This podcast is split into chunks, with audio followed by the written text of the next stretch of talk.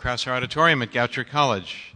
I'm Sanford Ungar, president of the college, and it's my great honor to welcome you this evening to our program with the president of Liberia and Africa's first elected female head of state, Ellen Johnson Sirleaf.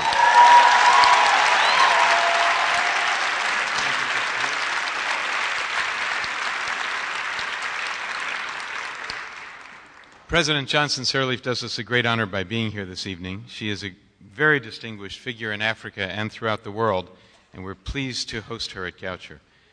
As many of you know, as I think most of you know, in 2006, Goucher College became the first in the country to require all of its students to study abroad, and Africa is one of our most popular destinations.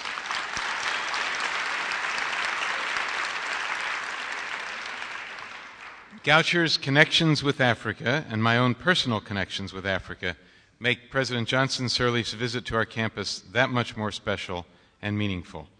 After formal introductions, President Johnson Sirleaf will speak briefly, and then we'll sit down for a conversation and take questions from the audience. As usual, Goucher students will have priority to ask questions. First, uh, I'm going to turn the program over to my esteemed colleagues, Professors Kaushik Bagchi, and Lejeune Cornish.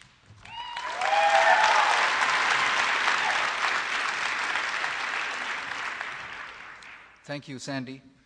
My name is Kaushik Bagchi, and I'm a professor of history at Goucher College. I am also honored to be here tonight for this momentous occasion in the college's history. I have been taking Goucher students to West Africa for the last 10 years and I have come to know the region and its people as my second home. There is a rich history between our college and Liberia. Our founding president, Dr. John Franklin Goucher, was an early advocate for missions in Africa. A letter dated 1917, found by Marilyn Wachowski, Goucher trustee, shows that Dr. Goucher was affiliated with the Methodist Bishop of Africa, Alexander Camphor, who became the principal of the Monrovia Seminary in Liberia. Bishop Camphor became president when the seminary became the College of West Africa, an institution that, I understand, President Johnson Sirleaf attended. As you can see, our connections with Africa and with Liberia are historic and strong and continue through the present day. Earlier this year, a West African professor, Elolo Garbin from Ghana, came to Goucher to stage a traditional West African play. As Garbin said, Goucher College is ahead of other American universities and colleges in giving students a first hand experience of what Africa is all about.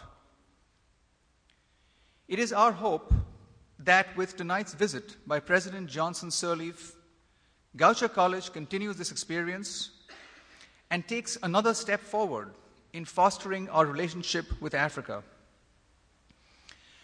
We are extremely honored and proud to welcome President Johnson Sirleaf, a distinguished member of the new generation of African leaders to our campus and to the Goucher community. Our hopes and aspirations rest with you. And now, here is Lejeune Cornish, professor of education, who has led many programs to South Africa, to formally introduce President Johnson Sirleaf. Thank you.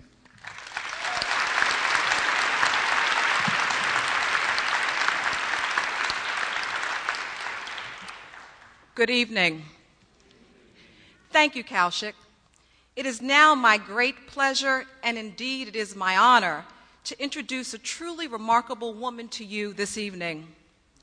President Ellen Johnson Sirleaf is internationally known as Africa's Iron Lady for her strong will.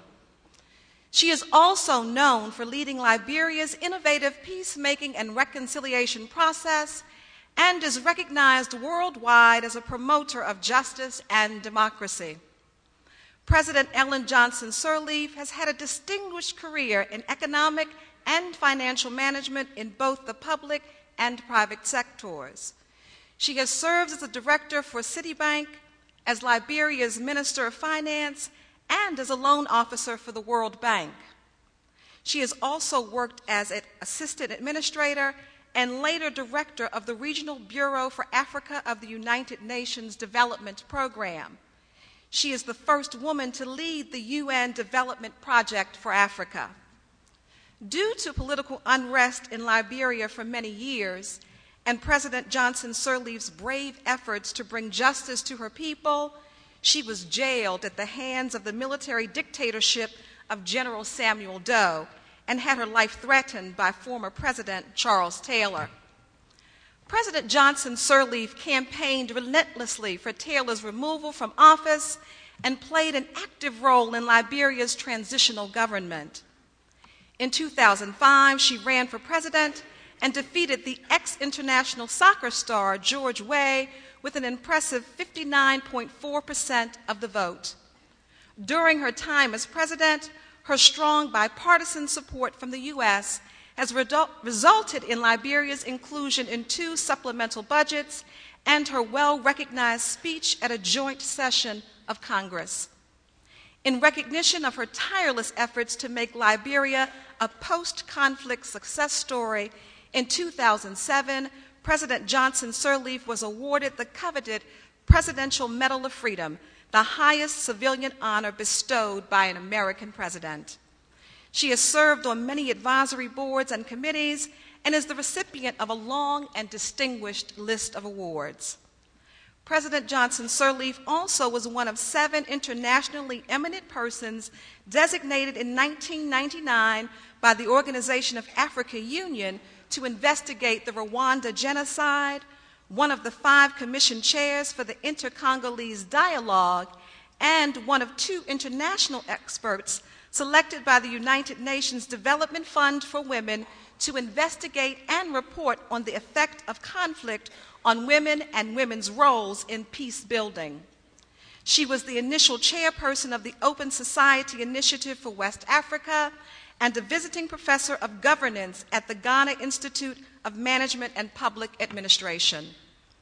President Johnson Sirleaf attended the College of West Africa in central Monrovia and holds a master's degree in public administration from Harvard University. She has received seven honorary doctorate degrees from universities around the world and is founder and chief supporter of a community development NGO in Liberia. President Johnson Sirleaf is the proud mother of four sons and has seven grandchildren. Last but not least, she is also a member of Alpha Kappa Alpha Sorority Incorporated.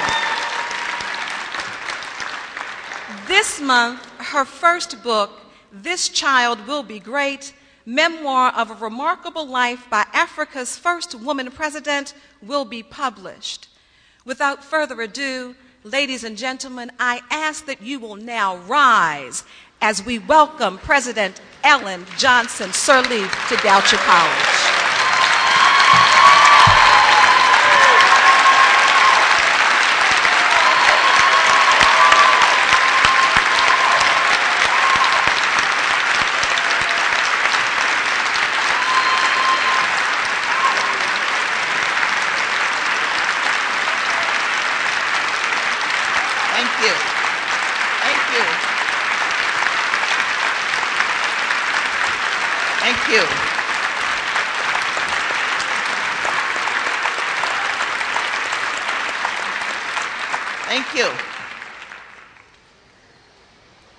Thank you very much for the very, very warm welcome. President Ungar and faculty, students of Goucher College, members of the Baltimore community, and let me say how very pleased I am to be here. It's a promise fulfilled in a way.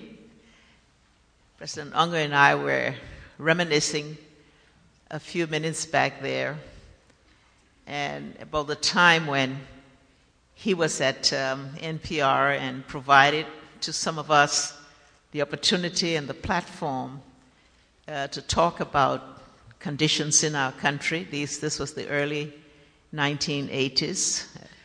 period that uh, followed some very difficult times uh, for all Liberians, as it had just followed the, the coup d'etat that had um, taken out all the gains of the previous years. But going back, we had always thought our country was peaceful and, and stable. Uh, we go back to its beginnings from the time when um, true settlers from this country, the emancipated slaves, went and founded Liberia, but they also met people there, people who were Africans and who really um, owned the land. And the process of assimilation did not go very well. And even though the country spent its time trying to support the liberation of Africa, it forgot some of the domestic things and it set in stage a cleavage uh, in a society that ultimately would lead to the disaster that we faced in subsequent years. Um, since that time, many knows following the coup d'etat, we had a disastrous civil war in which so many people died and much of what we had uh, was destroyed. We have since that time been struggling, and we must be thankful today for the opportunity that came following the, the peace talks in Accra and the elections in 2005 that enabled our administration, the one I had, to be able to start the process of national renewal, the process of economic reconstruction. Um, we have moved in trying to, first of all, ensure peace and security, and that has meant making sure that we build a new army, new security forces, trying to get our economy functioning again. Uh, and that means going back to our traditional uh, places of growth. We are an agriculture nation. Our basic export has been rubber, our basic product over time, but we also have large mineral resources forestry resources, fisheries, and so we've been trying to get them back and not forgetting our small farmers to get people back to the farm, uh, producing our basic staples to enable us to become self sufficient. We've been trying to fix um, our infrastructure that had uh, gone into ruins over the many years of neglect. That means rebuilding the schools and the clinics and the roads and the water systems and the power systems. Uh, again, progress made there.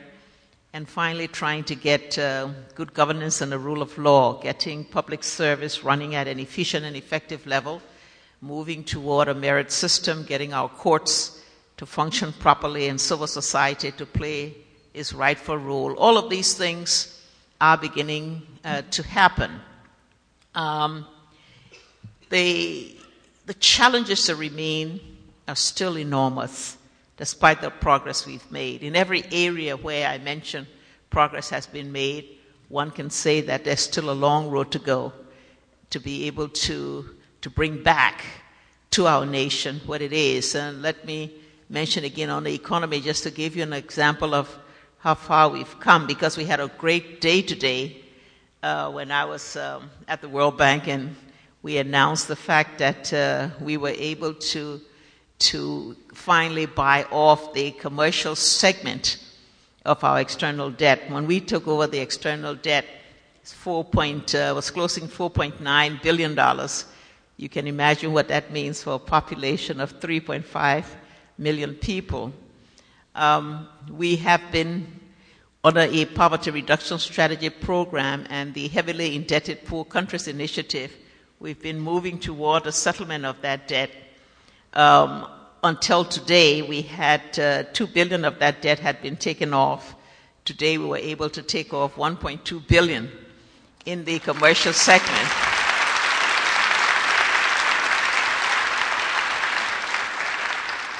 And we hope that next year, when we reach what is called the completion point under the HIPC program, that uh, all that debt will go away be taken off the shoulders of young ones like this who have no reason to have that debt that they won't have to, they wouldn't have to carry that. Um, most of you know we've just been releasing a book, uh, my own my own story is, um, in a way, parallels that of the nation. Uh, the tragedies and the triumphs, the successes and the failures, the difficulties, and all, the, and all of that. So I grew up um, in a family, like I say, that had its feet in both worlds. Uh, some of my, my grandparents being indigenous, but at the same time, they were also, they grew up in settler families where they were able to, to get an education and thereby make sure their children uh, got an education. Um, my going to school and all like, like everybody else and trying to, I got married very young, had, had all my four children before I went back to college. Uh, but then also having a determination uh, to move ahead, to catch up for lost time. And so it all ended me in all kinds of problems, sometimes uh, in exile, uh, because I'm one who always spoke my mind and said things that um, people may not have appreciated, and sometimes in prison uh, because of being part of some of the political um, activism. But I always say that uh, the totality of those experiences only helped to make me a stronger person. And so when we went into the campaign in 2005, I don't think anybody thought I would win. Uh, I mean, it was clear that no, no, no, the, the opposition was too formidable. And I had all these things against me. I was too old compared with many of the young people uh, that were running against me. I was too fair skinned in a country where black is appreciated. I had, didn't have enough money. Uh, I had all the political baggage, all those things that, that um, would, would not say you could win. And I was running against a very famous, world-renowned soccer star. I'm sure many have heard of George Weah and, and now, and our country so young and all the young people saw the stardom in that. So the odds were stacked against me, one might say. But I always say that they forgot one thing the power of women.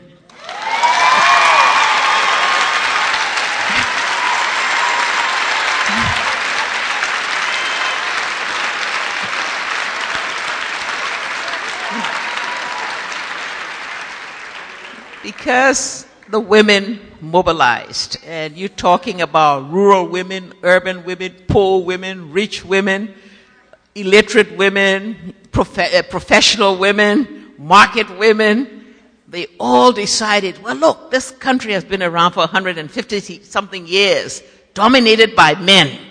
Look where we are. This time, it's time for a woman.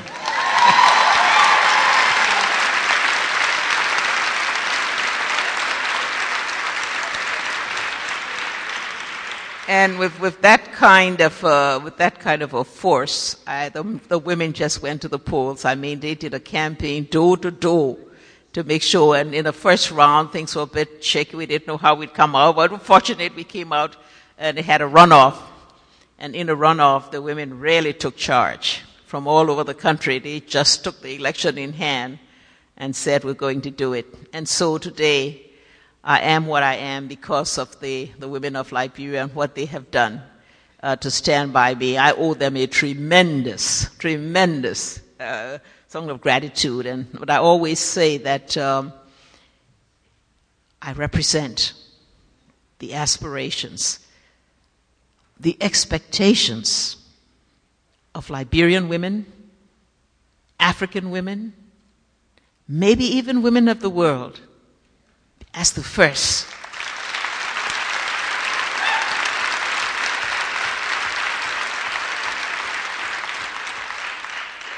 But that carries with it a major responsibility, an humbling responsibility. Because everything you do, everything you say, is very closely monitored and watched and disgust. And you know deep down inside of you that you just have to keep on making progress. You just have to be successful for them, for those millions of women around the world who can now say, the glass cage has been broken.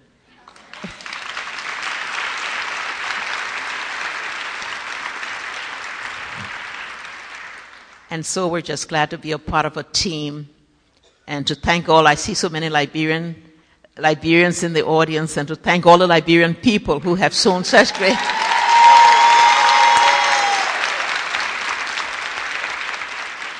who have suffered so much but have shown such great resilience and determination uh, in making sure that they do what they can, even if they're not at home, that they are regularly in touch with home and they send support to home in the forms of ideas and resources and all of that. And my word to all of the Liberians here, we can understand and we'll be fighting for you to make sure you get your status here. But just remember, home is home.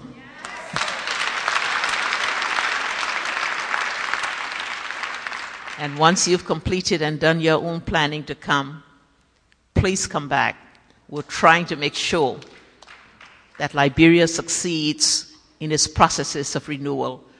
We're trying to make sure that never again will our nation see war, that never again will our young people have to leave or people have to run, that we can provide for our citizens based upon the natural resources that God has so greatly given us, that if managed properly and used properly, we can indeed provide those basic services for our people to enable them to enjoy the quality of life and for each one of them to be able to reach their potential based upon their own commitment and dedication and industry.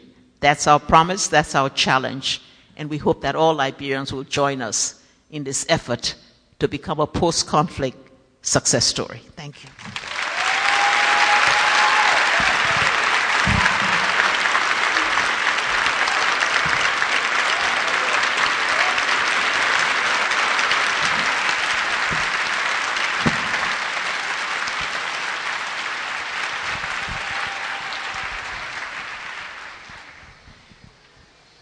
President Johnson Sirleaf, thank you again for being with us. And uh, I welcome this opportunity to talk with you again, this time not on the radio, but, but before an audience of friends and, and interested people.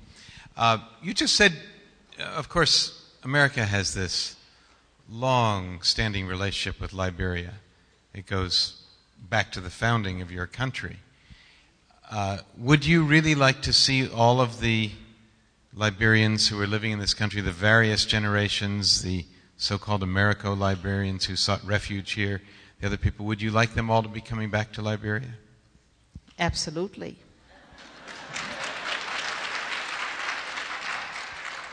And one of the things we want everybody to know that whatever they are, from whatever ethnic groups, there's strength in ethnic diversity. But first and foremost, they are Liberians. I want to have a chance to talk to you a little bit about Liberia and about events in Africa for the next few minutes, and then we'll, we will welcome questions from the audience. And the standard procedure is there is a microphone on either side that students first, and then others will uh, line up at. Um, are you able to feel some confidence about the direction of economic, social events in Africa generally?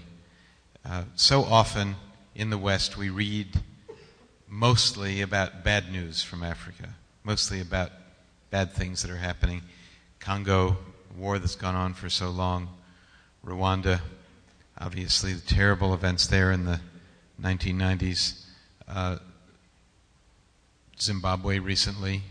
Uh, so many places that we hear bad news about. Are there signs of hope around Africa? A whole lot of hope and a whole lot of progress in Africa.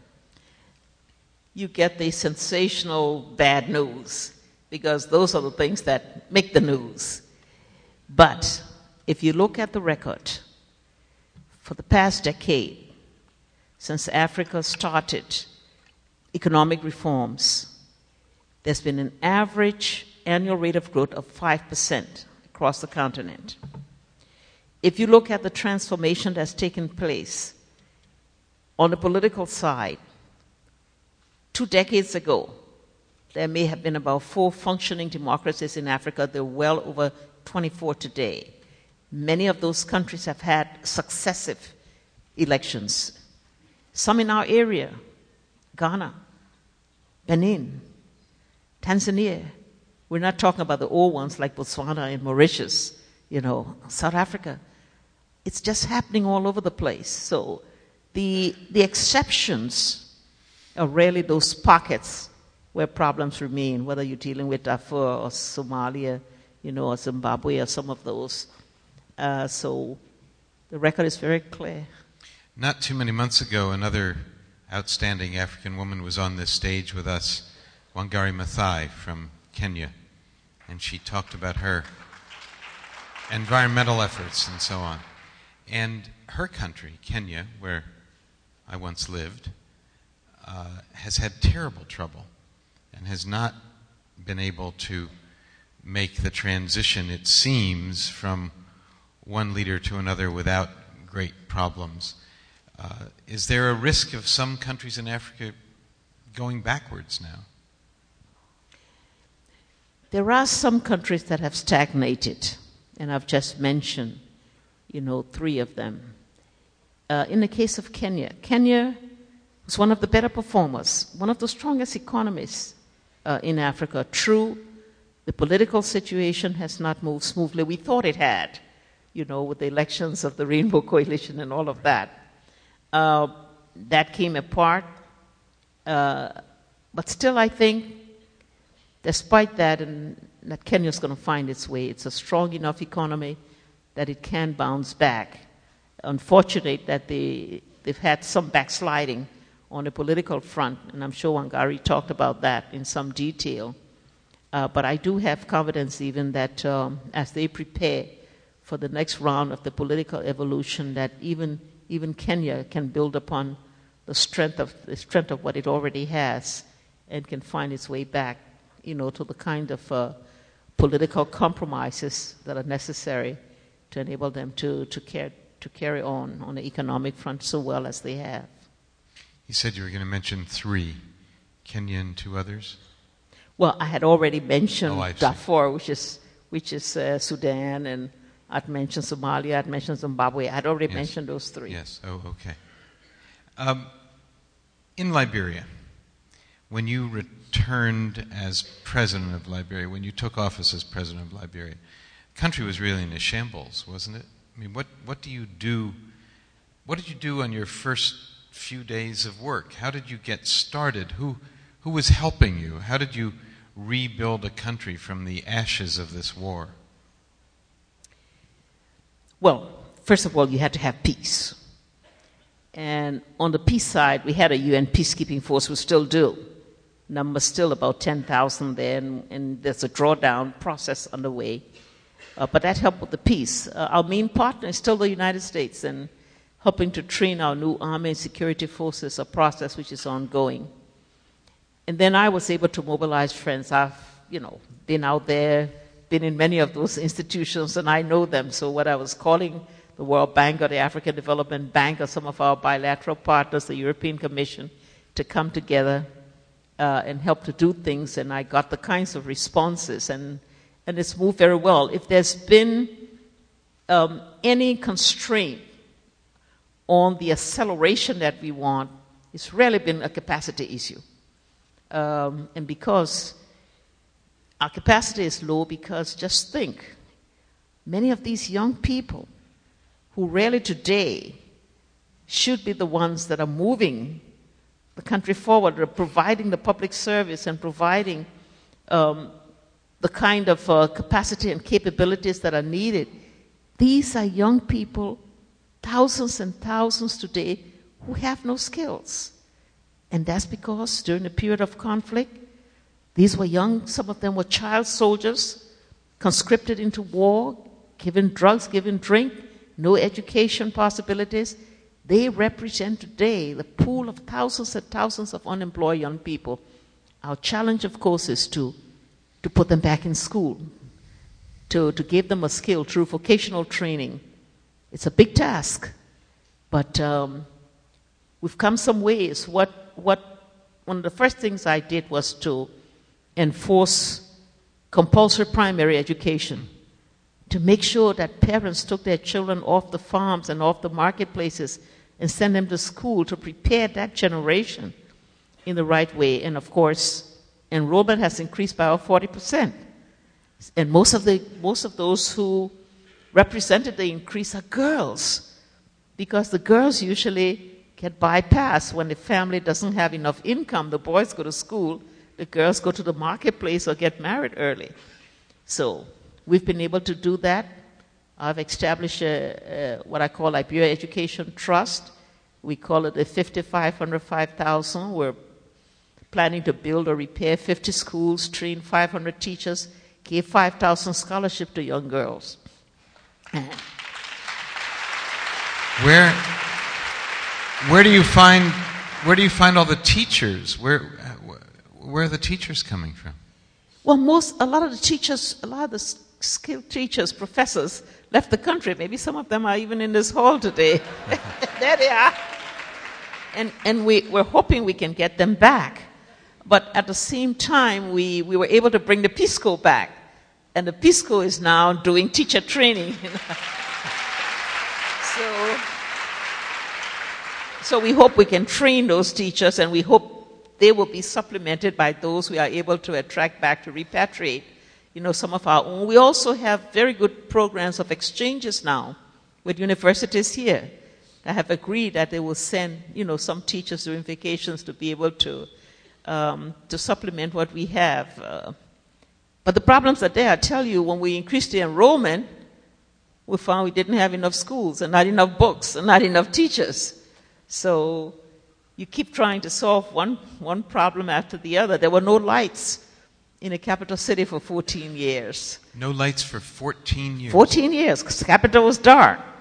So we made that commitment, and with the support of um, Ghana, Ghana came in through their electricity corporation and worked with ours and were able to install lights uh, in 2006. And I tell you, when the first set of street lights came on, the children were dancing in the streets in the night because they had not seen lights or water. They only knew that water came out of a bucket, not out of a, a tap.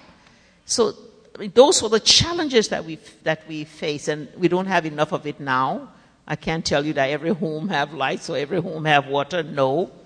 Uh, we still have many, many without because they, you know, they don't have the income to do it and we don't have the capital to spread it as fast as we would want to.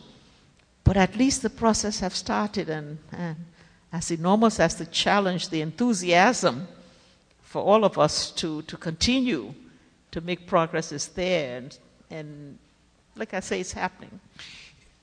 When you educate all these young people now, will you create a revolution of rising expectations? Will you be able to provide them with jobs equivalent to their education?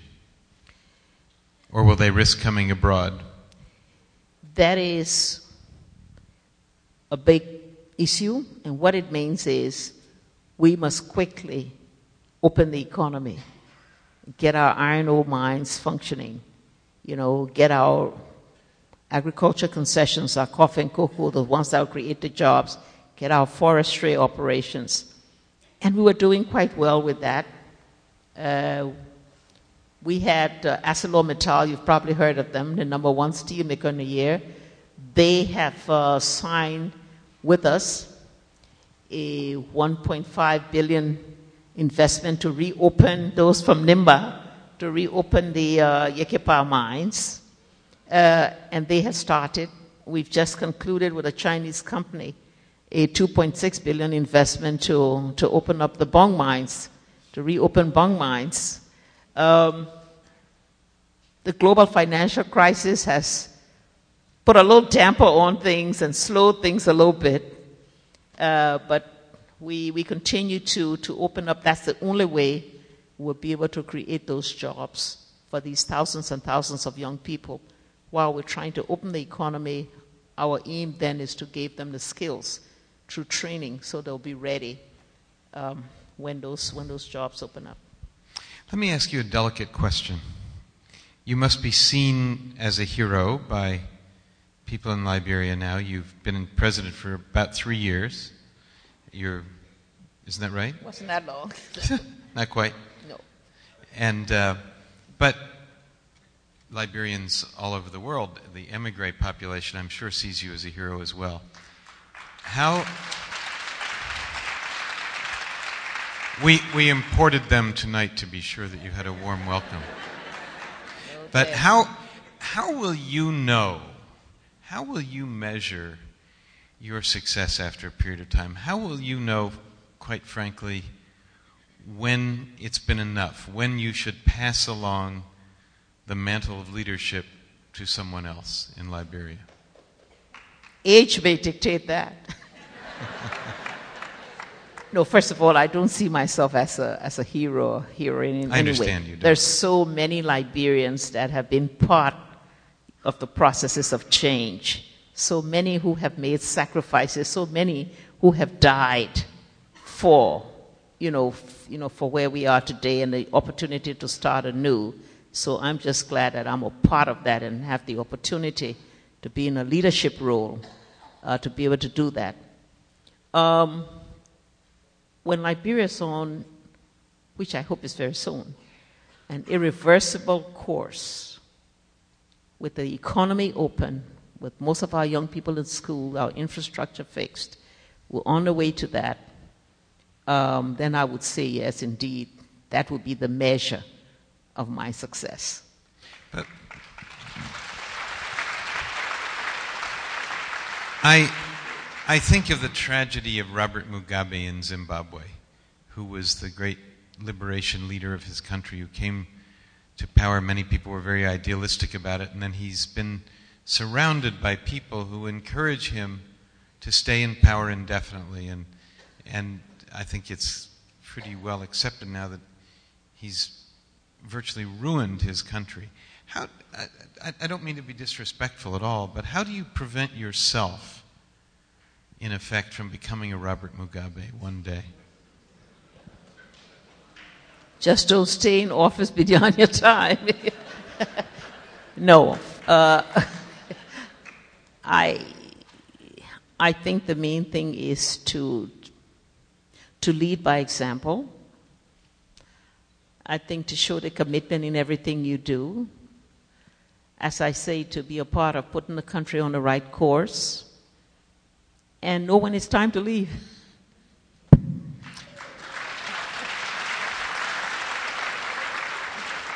Are you, are you developing a political opposition? Is there, is there a two party oh, there's a strong political opposition. Never stop. Very healthy. Do you, do you have respect for them and do they have respect for you? Oh, yes, absolutely. I mean, these are all able, qualified people. They think they can do a better job. I don't think so, but, you know, that's what.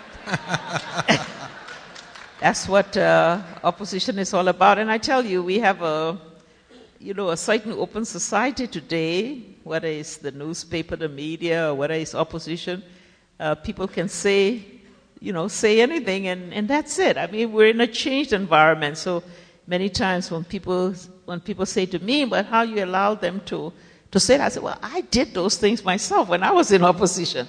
I said those things against others. So if I could give it, I must be prepared to take it."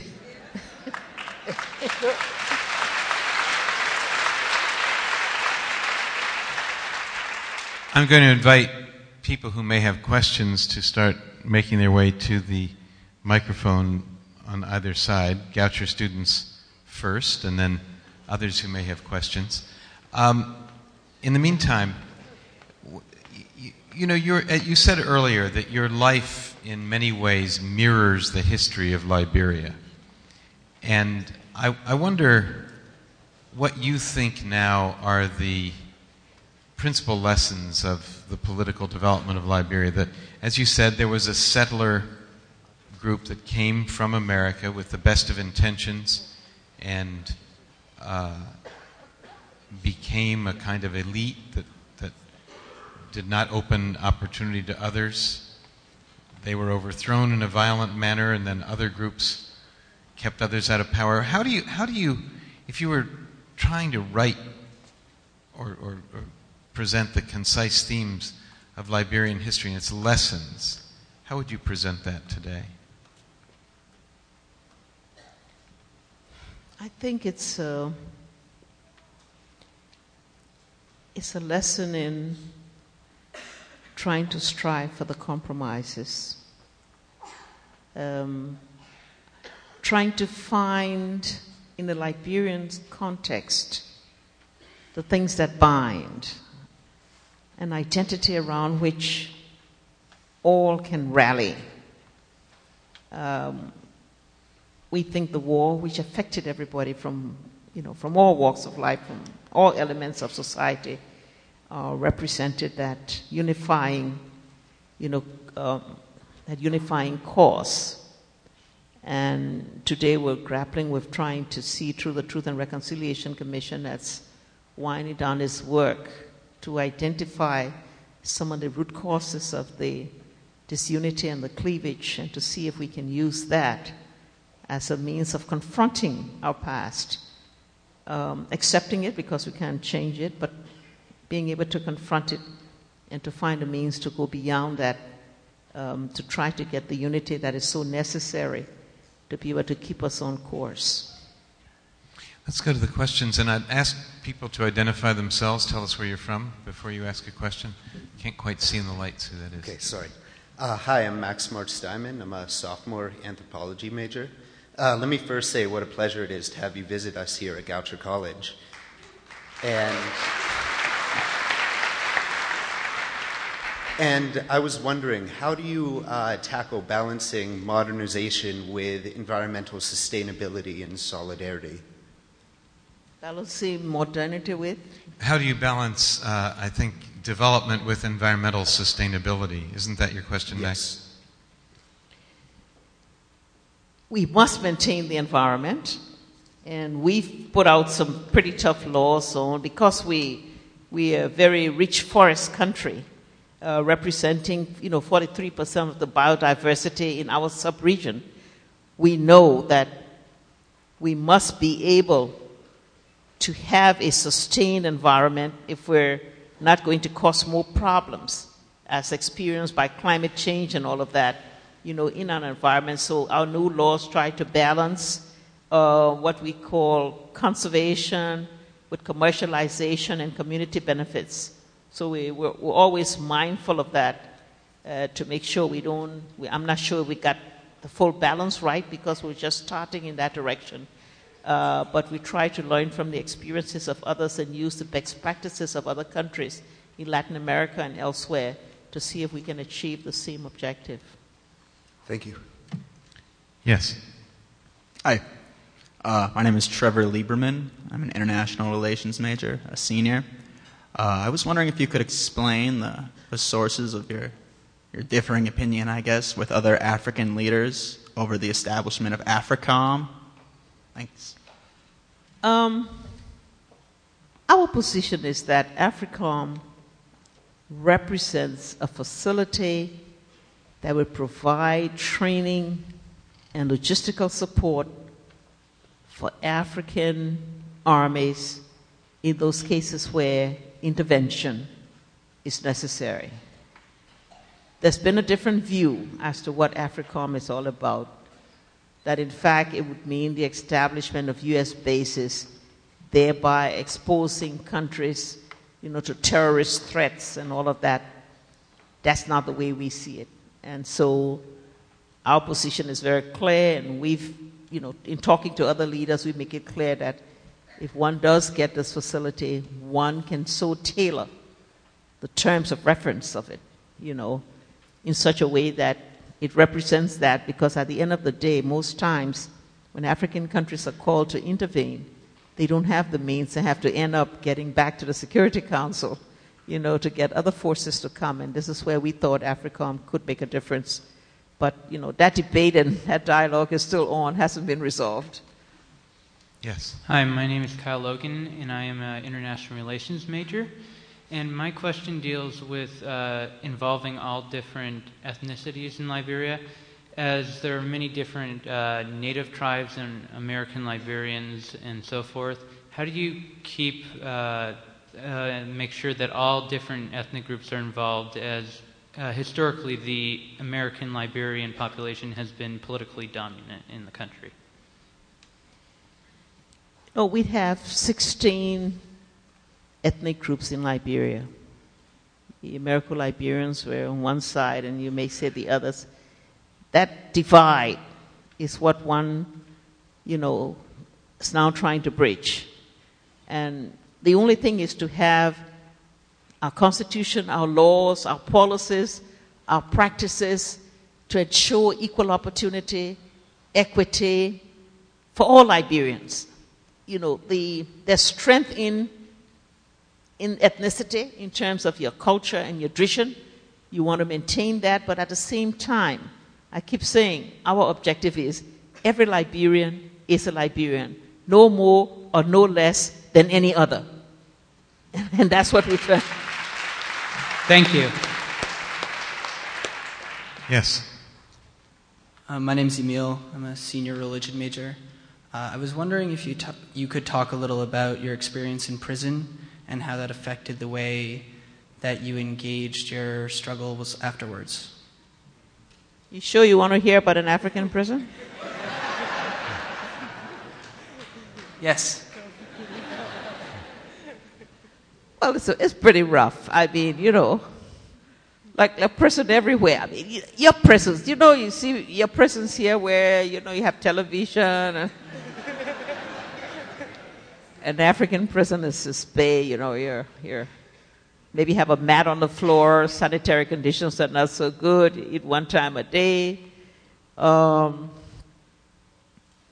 if you're lucky, you're not subjected to any kinds of uh, terror, but sometimes there is some of that too, you know, beatings and all that. So it's pretty tough. But at the same time, like I say, my own experience say, even though prison terms were rough, there's always somebody who has a kind heart. There's always, even a soldier, the worst of soldiers, you find some of the same soldiers will come right back and will do things like, you know, slipping you some food. And like I say in the book, bring, put some food in their boots uh, and bring it to you and slip it under the door. So, um, prison builds character.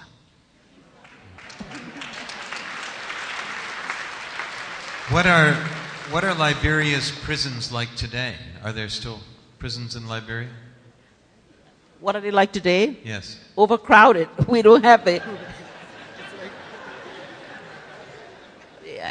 As much as I've as much as I've done is to have, make sure they build a new wing for the women, and the women are better, much better off today. Uh, but overcrowded because our court system is so slow. You know, to be able to get to get them out, we we're, we're, we're sure that they eat every day, and you know, there's medical services available to them. But it's still bad. It's, it's still not the place to be in. Amy? Hi, I'm Amy. I'm a sophomore biology major. Um, you've touched upon the responsibility you feel to uh, Liberian women in terms of representing them. My question is what responsibilities do you think women of my generation have to preserving this and make sure that all the efforts that you've brought to Liberia and countries around the world don't uh, disappear? You have a responsibility to go as far as you can in school, be the best you can, and go and run for office so you can increase the number of people in the U.S. Congress. Thank you. Number of women in the U.S. Congress. Yes. Thank you. Um, I just wanted to say what an honor it is to be here with you and in the same room with you, President Sirleaf. Uh, last year, around this time, I had an opportunity to, to, see a screening of the film The Iron Lady, which chronicled your first year in office. And um, one of the things that really bothered me and um, was a scene where it showed um, the uh, rubber, uh, I mean, um, I don't know if it was Firestone or one of the rubber making plants in Liberia, and the conditions under which many of the workers lived who worked there. And I just wondered has any improvement been made there, and what, if any, changes have taken place since you've been in office? Big improvement. Uh, better housing for the workers, better educational facilities. They've just reopened the hospital, it's a very modern hospital. Um, I had them build a new market for the market women, a uh, very modernized market with everything. So if you see Firestone today, compared with what it was several years ago, it's a completely changed place. We had them give us a five year development plan to make sure that they improve the conditions for workers. So it's vastly improved. In fact, I'm going to, for, for their own PR, I'll tell them they better take some photographs and show it around so people know what it looks like now. So Firestone, thank, Firestone is still there in, in Liberia. Firestone is still there. We still have the world's largest rubber plantation. 1926. They came in 1926 to, to, and they were there throughout the war. And throughout the war, they just paid to a different place. That's all. That's government revenue. Yes. Yes, sir. Good evening. Madam President, my name is uh, Isaac Smith, and I'm the leader of the Liberian community here in Maryland. I want to welcome you on behalf of all your Liberians here in Maryland. Uh, you, you spoke of the initiatives of government, particularly the educational fund, as well as the poverty reduction program. Uh, my question is to what extent do you anticipate uh, Liberians in the diaspora involvement to ensuring that those programs are successful? We, uh, when we did the poverty reduction strategy, we sent a document to the Union of Liberian Association. I don't know if you all had a chance to, to meet and discuss it. But in any case, Ambassador Barnes, who should be here somewhere in the audience, Ambassador Nat Barnes has been trying to put together um, a special initiative for those in the diaspora so they'd have a chance to, to continue to monitor the progress, to be able to see how they might contribute to development. Um, and we hope that so many of you with skills, even if you can't come home on a permanent basis, we talk about can you come home during vacation periods and share your talent and share your ideas with home. So would like to see those in the diaspora because there's so many of you with the talents and the skills that your country needs. So we hope that you'll be an active participant in all that we do. And I hope Ambassador Barnes, that you stand up? Were you here? There's Ambassador Barnes. We know he's here. Mm. There he is. Oh. Thank you. Yes, sir. Are there other students, by the way, other Goucher students, if you're in line, please come to the front. But in the meantime, yes, sir. Good evening, Madam President. Uh, my name is Maxwell Hooks, and uh, I want to congratulate you for your achievement thus far. Uh, I got two que- questions. Uh, the first question has to do with in your last uh, presentation before the question and answer period was begun. You said the TRC is winding down its work. Now, I am concerned as to whether the mandate of the TRC has been achieved knowing that uh, most Liberians who committed atrocities against fellow Liberians went before the TRC, and instead of being apologetic, they chose the other way around, rain insults on members of the TRC and the Liberian people, and that they owe no one apology. Now, what has your government done thus far? Secondly, uh, my, my quick question has to do with your zero tolerance for corruption when you assume office. Now, of late, we have heard and with news filtering in about the high peak of corruption in government cycle. Now, what politics, uh, policy reforms are in place to ensure that your zero tolerance for corruption is effective so that re- recurrence will, will, will, will be averted? First, on the, on the TRC, they've been at this for the past almost two years. They're winding down the end of June and their the Truth and Reconciliation Truth and Reconciliation Commission. Commission. Yeah, um, their report should be out or they'll be finished the end of June.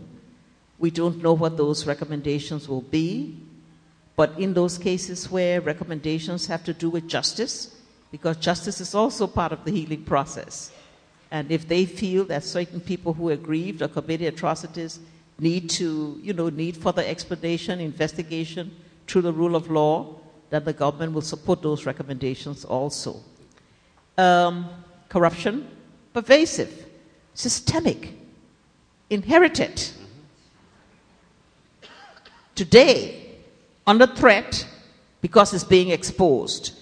Whereas before, you never heard people talk about corruption. Today, we're talking about it every day. I'm sure you talk about it, you see it on the internet, you see all of that. It's because it is now being exposed. And we're finding it in so many places. And being able to now deal with it. We didn't have a strong general auditing office. We do today, in which those reports are coming out. Audits are being done every day, exposing past, you know, past uh, uh, violations, current violations. We're firing people we're suspending people. The only missing piece in all of this is that our court system has been so slow in punishing people. And so that's the biggest link we have now because don't forget, even the court system was affected by corruption. Even the court system.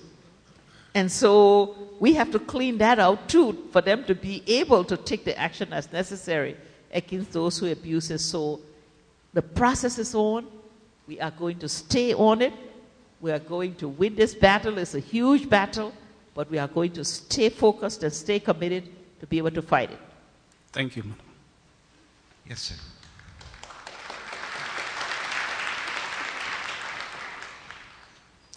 Good evening, Madam President. My name is Emmanuel Kai, and I'm from Grand Bassa County, Western.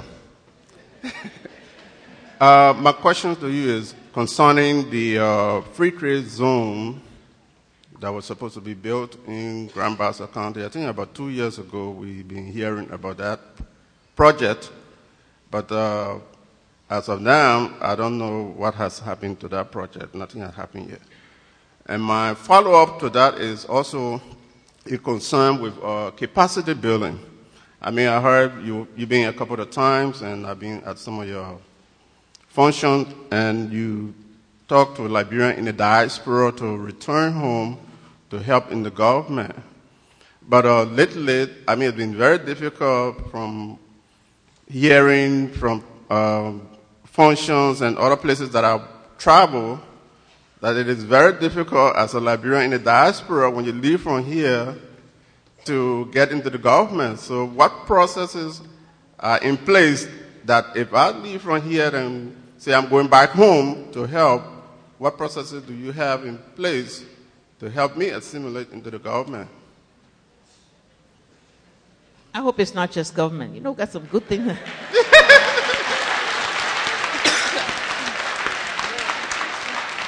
We're looking for good business people also, uh, and people who can work in these different companies that are opening. So that's part of the problem. Most times, somebody wants us to say, "We are going to give you this particular job in government if you come home." And sometimes we get a little bit reluctant to say, then you're not making enough of a sacrifice. You know, be willing to come take our word that you will be placed. The country needs you. But in those cases where you have special skills, then let's negotiate.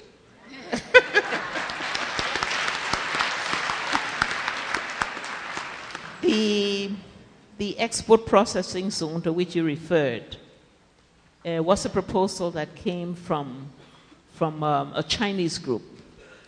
And they made this proposal, and, but it's not something that the government was going to do. It has to be a private sector initiative. And the reason it hasn't gone forward is that, um, one, on the one hand, um, China has been sort of doing other things in the country, and this particular one, they would have to, to borrow funds to be able to build that zone. Liberia cannot borrow today because we're under the HIPC program until we resolve the debt issue sometime next year. So we had to go slow on that. Uh, the next thing is the land issue. Everybody's a little bit afraid. Right now, you know the problem LAC is having in their extension. So people who talk about taking, until we can get the land commission functioning and we can get land disputes and land issues settled, nobody that needs large tract of land are a little bit wary about coming only to start and then to face people who are claiming it's their land and they're not willing, or you get you have to you know, get people displaced from their land, and that becomes a big social issue. So that's the slowdown, but, you know, we're still hoping that that, uh, that process will go because it has a lot of job opportunities. Thank you, Madam President. Next. Hi, good evening. Uh, I'm Kate Orr, and I'm an art major here at Goucher. And um, you mentioned that there are 16 ethnic groups in Liberia, and um, having spent three months in Mali, I know that in Bamako, there are governmental programs set up to look into the ethnic groups of the country and, um, and look at the, the multiplicity of cultures and preserve those cultures um, through performance groups. I was wondering if the Liberian government has any of those programs set up or plans to, or what the relationship between the government and the cultures of the ethnic groups consists of right now. Uh, we, you know, we do have the support of the preservation of culture. Um, we have a, you know, place where people can go and practice through the cultural troupe. There's not a particular program that's tied to the particular 16, you know, ethnic groups and their culture. Uh, but in those cases where, when we, when we go around um, to the different counties where the ethnic groups are, we participate to get the support, you know, to continue, you know, their tradition, their, their housing, their dances, and all of that. That's all. Uh, that's all supported when there are national programs. They come from all of that and can exhibit some of their own cultural ties. Uh, that's how we, we, you know, that's how we try to promote it uh, in a in a very general way. Thank you. Yes. Thank you. Uh, President Johnson Sirleaf, uh, my name is Lauren Goodsmith, and I work with an organization called Communication for Change, as well as with the American Refugee Committee. Um, drawing great inspiration from your own groundbreaking work on the effects of conflict on women and girls, I've had the opportunity to work on a project prevent- on the prevention of gender based violence in Liberia.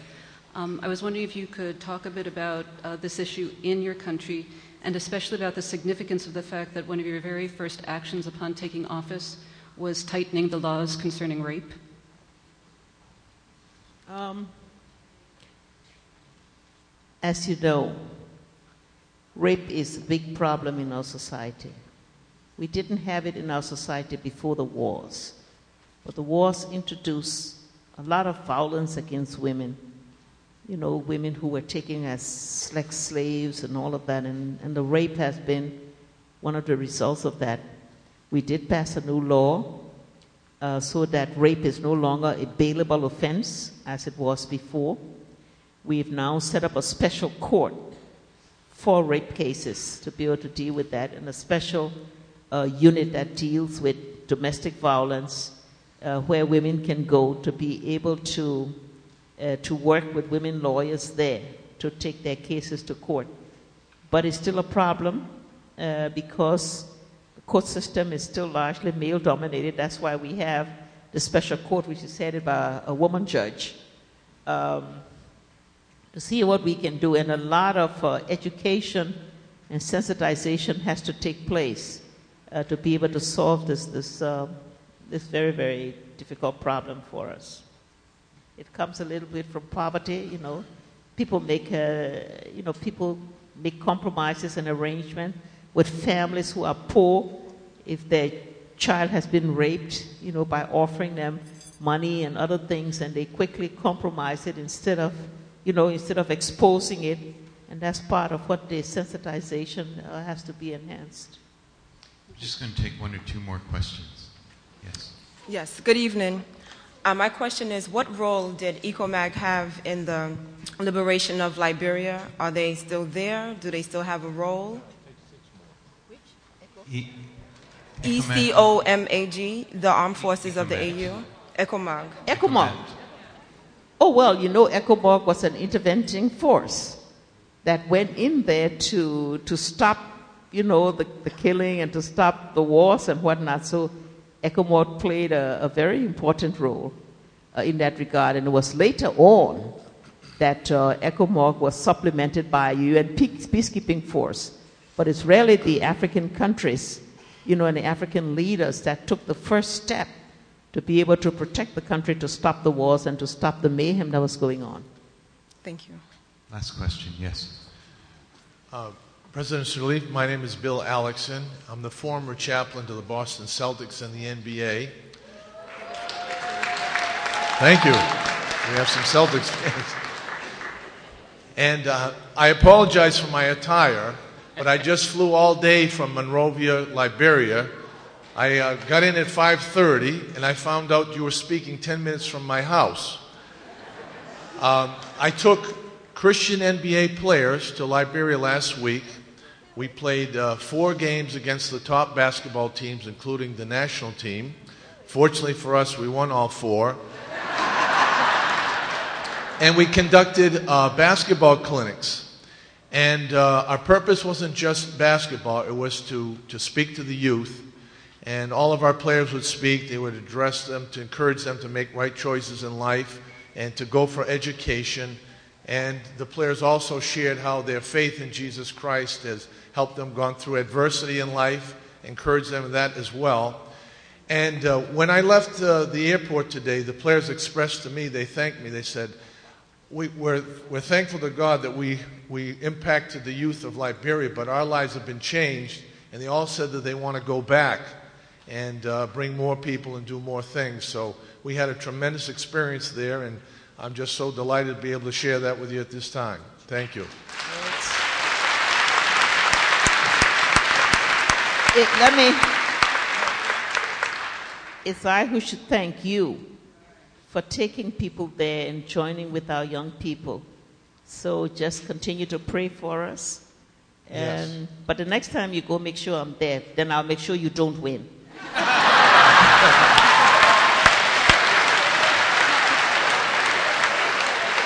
Okay, it's a deal.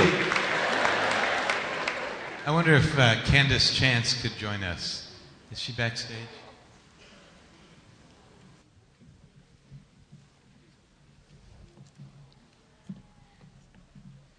Uh,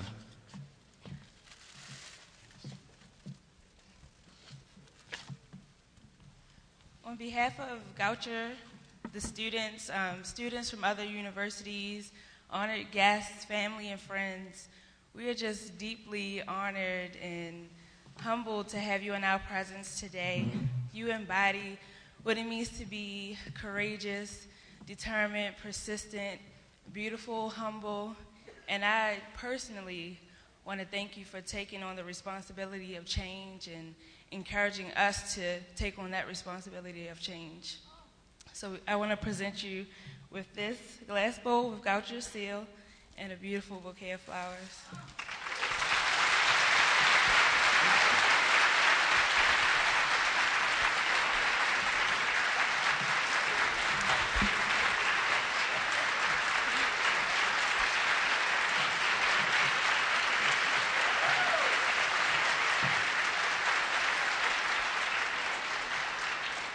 President Johnson Sirleaf, thank you very much for joining us. It's a great pleasure to welcome you here.